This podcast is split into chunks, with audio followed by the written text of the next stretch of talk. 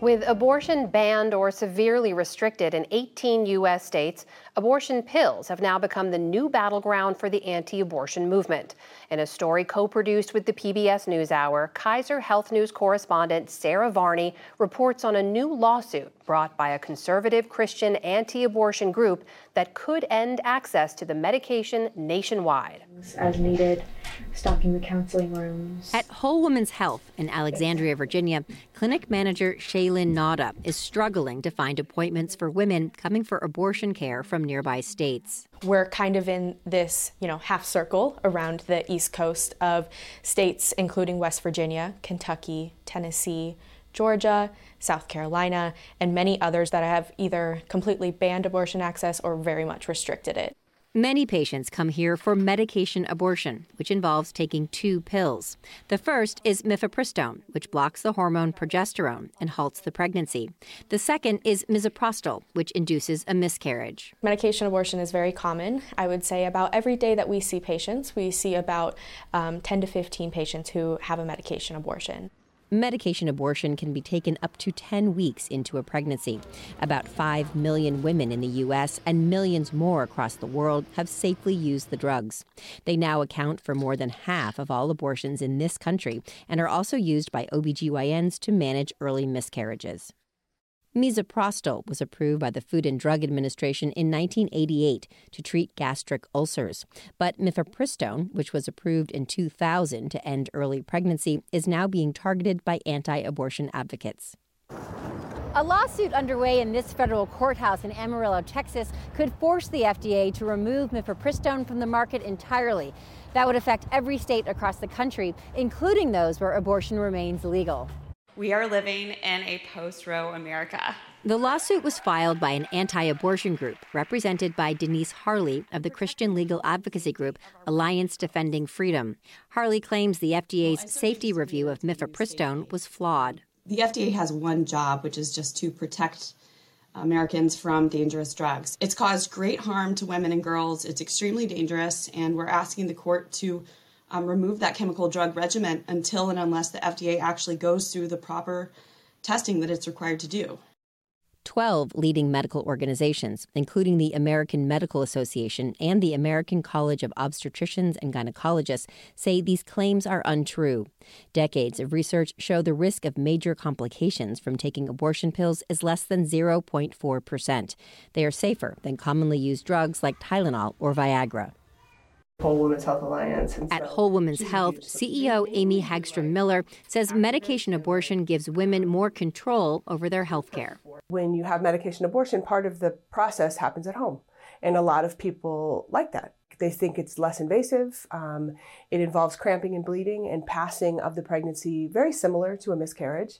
And people can be at home with their loved ones um, and can sort of schedule um, the passing of the pregnancy around their work schedule or their childcare schedule. But here in Texas, the lawsuit wants to put a stop to that.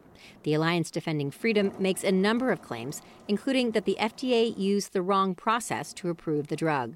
The FDA also pushed the drugs through a certain special provision that's supposed to be only for treating illnesses and only for life saving drugs. The regulatory process was not followed. In fact, mifepristone's approval was investigated in 2008 by the Government Accountability Office, which found that the process was consistent with FDA regulations. It's hard to think of a drug that has been under more scrutiny than mifepristone. I. Glenn Cohen, a Harvard Law School professor, is one of 19 FDA scholars who filed an amicus brief in support of the agency. We don't think there's a problem here statutorily or medically. But it'd be very dangerous to allow a single judge sitting in Amarillo to essentially order a drug that's used by many women in America off the market all of a sudden just because he believes a particular argument that's being made. But arguments unsupported by medical and legal consensus have found favor in Texas courtrooms.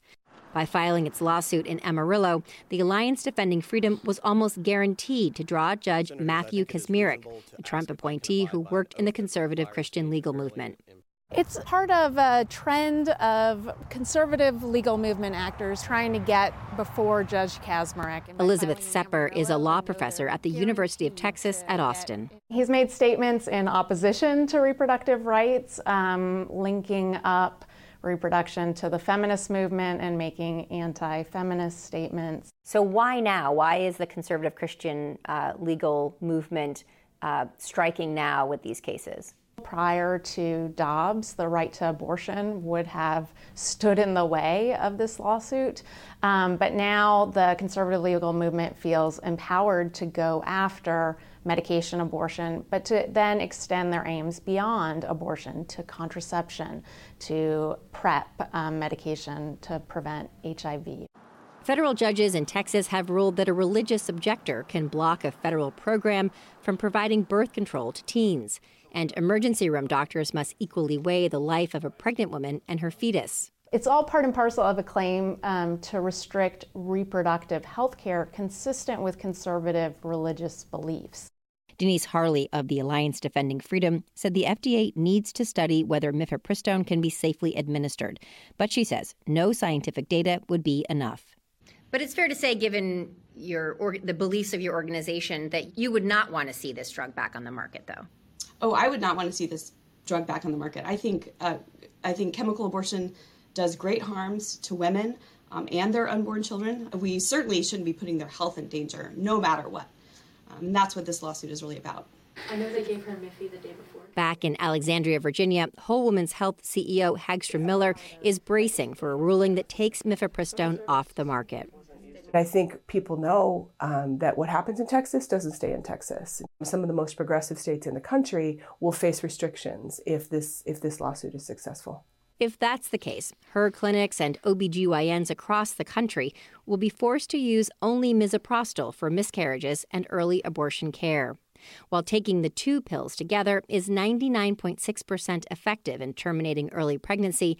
Misoprostol alone, although still extremely safe, is about 80% effective. There's more cramping, there's more bleeding, there's some nausea, there's diarrhea, um, and that matters, right? That matters to pregnant people. People should have access to the highest level of medical care and should be able to have the best research and the best science. Clinic manager Shaylin Nada says her biggest concern is that women will think they have no options. This will absolutely have an impact on the misinformation and on what people believe to be true. Finding out that that is banned could really turn a lot of people away from not only having a medication abortion, but abortion care in general. A decision in the case could come as soon as this Friday.